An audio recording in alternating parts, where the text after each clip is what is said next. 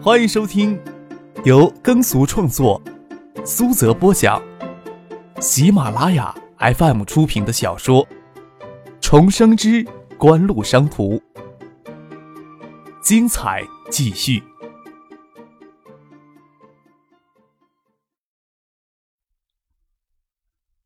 第七百三十七集。张克不负责任的说道：“虽说创意当前主要还是依赖网吧的利润支撑财务，不过这一块的利润主要来源于还是连锁加盟业务。真正的创意直接营运的网吧才三家大型网吧，加盟网吧已经超过六十八家。上半年创意仅加盟、品牌管理软件许可收费、广告收入以及向电脑销售权收取的赞助费等等，就接近了千万。杜飞与张克他们不用紧跟着前面的参观大队伍，就不紧不慢的跟在后面聊天。”前天呀，你在信武，王海素衣锦还乡回了东大，参加创新的暑假活动，是校团委出面邀请的。他好歹也算是东大出去的成功人士呢。杜飞说道：“计算市值的话，他的身家是不是也要上亿了呀？”张可笑着说：“可真要算得上是成功人士了呀。他就是呀，上亿身家也是你一手捏造出来的。”杜飞说道。海素科技呀，在七月中下旬就完成了借壳上市。之前的上市公司江源制药已经更名为海素科技，重点重新挂牌了，是当前鲁深沪两市最活的上市公司之一。之前还戴着 ST 的帽子，涨停也只能涨停五个点。现在摘掉了 ST 的帽子，每天涨十点，比起三月时的股价呀，已经暴涨了四倍呢。难怪人家说是股市是大家结识的好场所，也难怪这么些人奋不顾身的往股市里冲。王海素回了东大呀。恨不得将身家飙到几分几毛，刚刚有了上亿的身家吧？张克想了想，说道：“股价即使涨了四倍，海素科技现在总盘子也不过十七八亿，他们想从海素科技里直接套的现钱也套不了多少。他们的胃口呀，绝不止这些。看着吧，海素科技的股价还会大涨呢。”啊，好像是这么回事王海素这次回来倒是对我们动了心思呢，还。杜飞说道。海苏科技对八八幺八网上商城持股，就不会再对卓宇动心了。他是想收购创宇旗下的网吧连锁业务吧？啊，王海苏开价一个亿，我琢磨着这可能是他个人想建功立业，就没有搭理他。杜飞说道：“王海素虽然顶着海苏科技总裁的帽子，事实上也不过是给严文界、林雪等操纵摆弄的傀儡罢了。”海素科技旗下的软件产业园以及投资八八幺八网上商城等业务，他基本都插不上手。即使身家上亿又如何？他名下的股票是无法上市流通的，做法人股，在全股到来之前是很难变成现钱的。他想建功立业也是好事儿，咱们得支持他嘛。张克没良心的笑了笑，说道：“可以跟他谈，但是一个亿的开价呀，太低了。行，我就跟他谈谈。”杜飞说道：“你说王海苏背后那些家伙会有什么表情呀？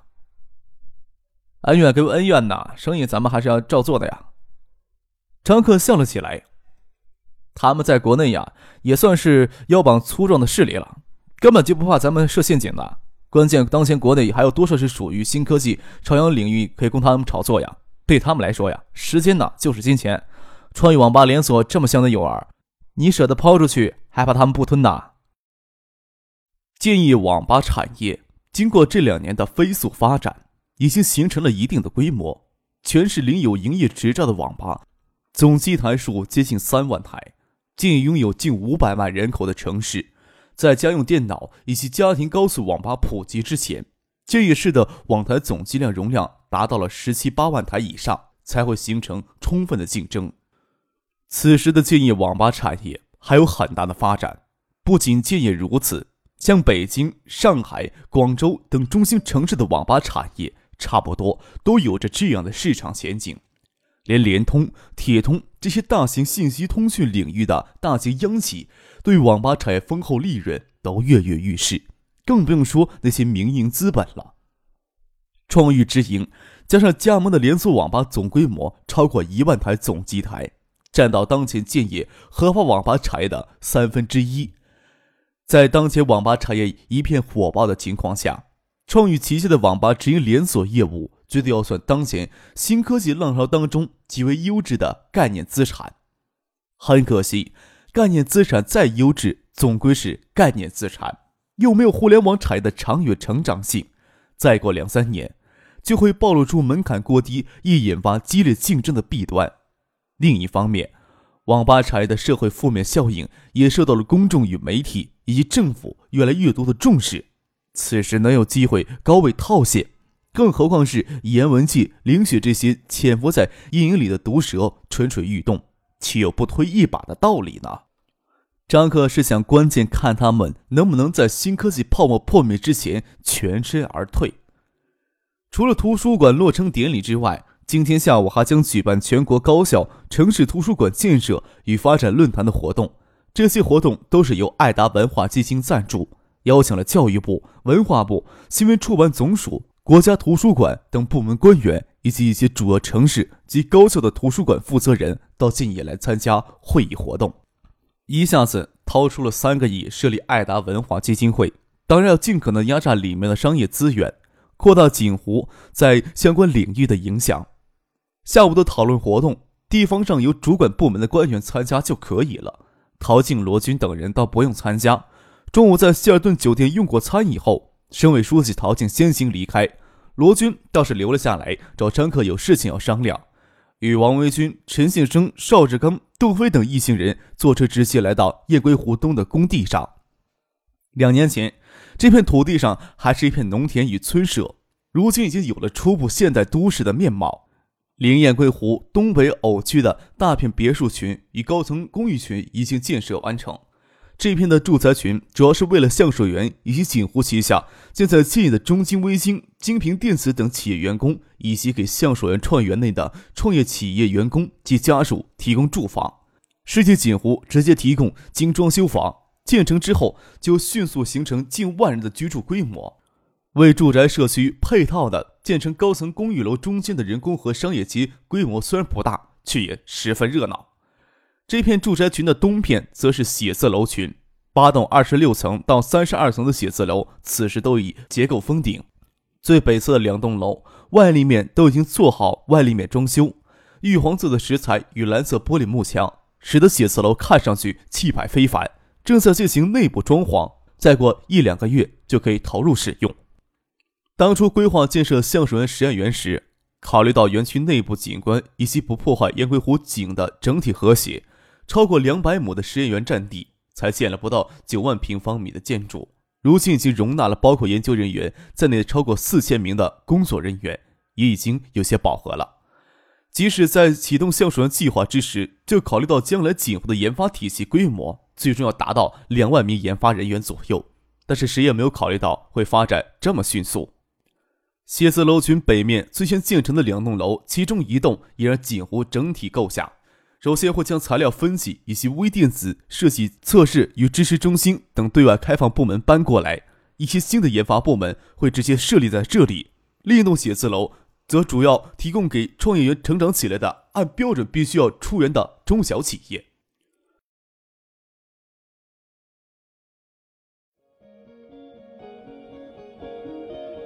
您正在收听的是由喜马拉雅 FM 出品的《重生之官路商途》。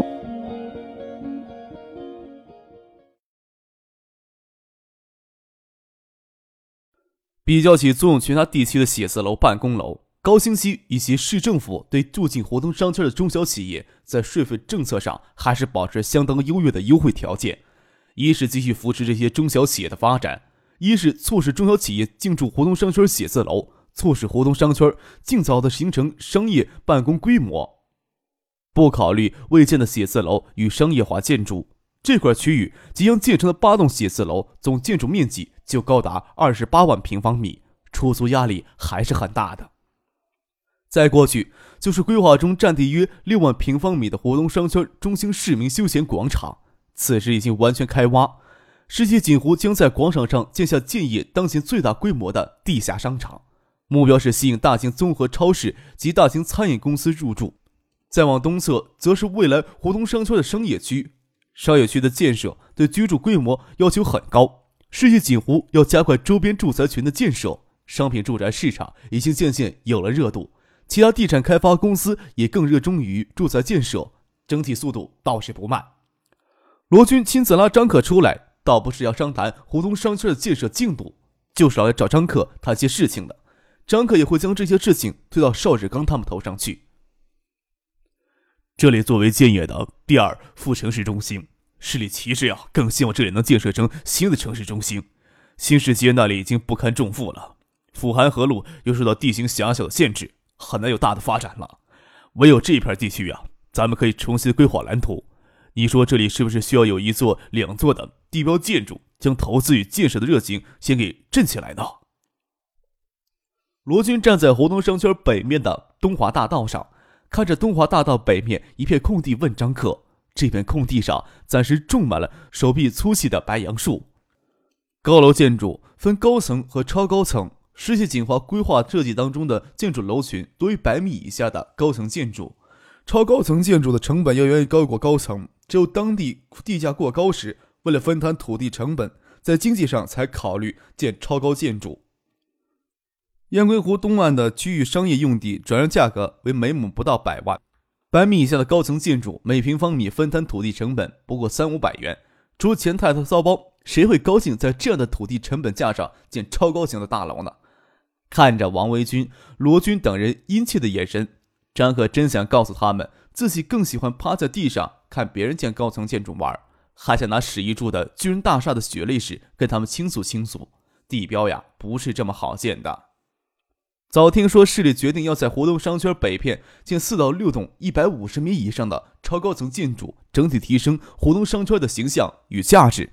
没想到这么快就摊到景湖头上来了，而且还要景湖承担地标的建造重任。要是六栋超高层建筑能够选任，张克情愿能选最矮的一栋来建。张克只有先应着罗军的语气说道：“嗯。”有一两座的地标建筑，的确能提高这里的形象呀。哎，对，是啊，尽管建成超高层的建筑规模群，对世纪景湖承揽的湖东商圈项目也有极高的增值作用呢。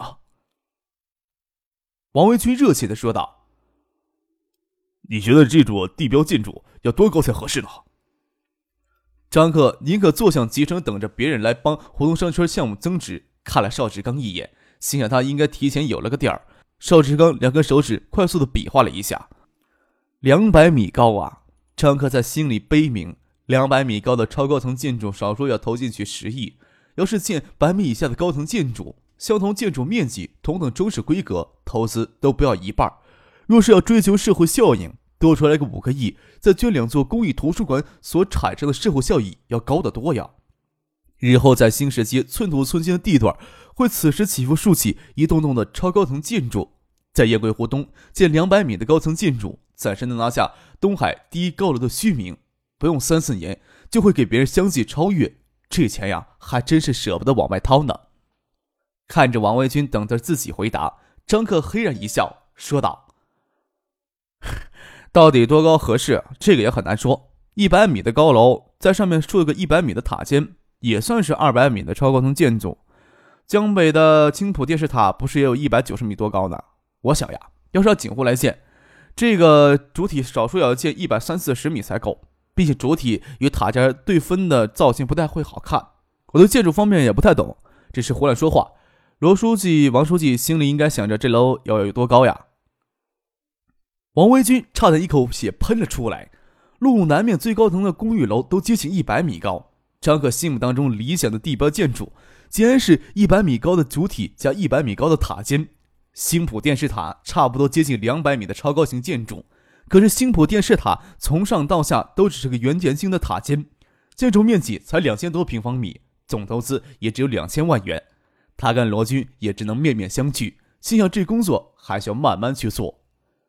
罗军与王维军也不能留下来吃晚饭，看过建筑工地就相继离开，看着罗军、王军离开。张可伸手做了个抹额头的动作，长吁了一口气，叹道：“哎呀，真是吓了我一身冷汗呀！这高楼哪里是那么好建的啊？”问邵志刚：“你们有没有做过评估呀？咱们在这里最高建多高的楼才能保证利大于弊呀？”主体以上的尖顶啊，不需要多大投资，只是市里不会同意让地标高楼加太高的顶呀，会让兄弟城市耻笑的。邵志刚笑着说：“市里啊，传出了风声，说在北面建六栋超高层大楼，我想锦湖呀，就逃不过这一劫。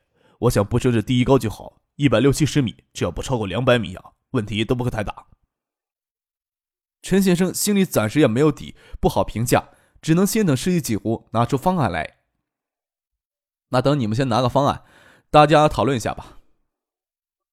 张可又跟邵志刚笑着说：“要真没有什么问题的话，建一栋高楼就建一栋高楼，没事站两百米的高空往下撒尿，还是蛮有成就感的嘛。”换做别人掌控这么庞大的经济帝国。大概恨不得建一栋高高的楼，享受将芸芸众生踩在脚下的快感。王维军之前对说服张可建地标还是蛮有把握的，这才透出个意思来。见张可下意识的就在那里耍滑头，心就有些冷了。坐在车里，眼前就要过江了，司机将车速减了下来。王维军看二桥桥面上车流量很大，跟姚文胜说道：“哎呀，二桥刚建好呀，就要考虑三桥的问题了，不用几年呢。”这二桥的状况不会比一桥好多少了，那是建业经济发展迅速嘛？你说锦湖最后可能答应建多高呀？王维军问道。提起建超高层建筑呀，能增强其他投资人的信心，对活动商圈价值提升有非常明显作用。这个道理啊，张克应该比咱们想的透彻。只不过罗书记今天突然提出来，他心里啊没有把握。他没有把握的事情，就算陶静书记出面。也别想呀，他能给谁个准话？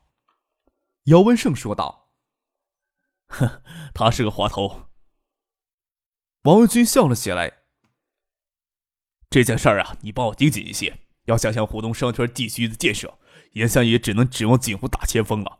九六年刚启动数字长廊构想战略时，市里计划五年往高新区投一百亿的基建费用，当时已经是非常了不得的数字了。市里的决心也很大。”但是谁也没有想到，自己的经济步伐能迈这么大，一百亿的额度啊，顶多撑到明年年中，满打满算也才过去三年时间。也不怪罗书记能提前想在胡同商圈建高楼啊。就眼前的情况来看，在燕归湖多建一栋一百五十米以上的超高层大楼，还有些为时过早。但是建业的经济引擎不减速，也只需要五到六年的时间，就能将这些大楼给填满。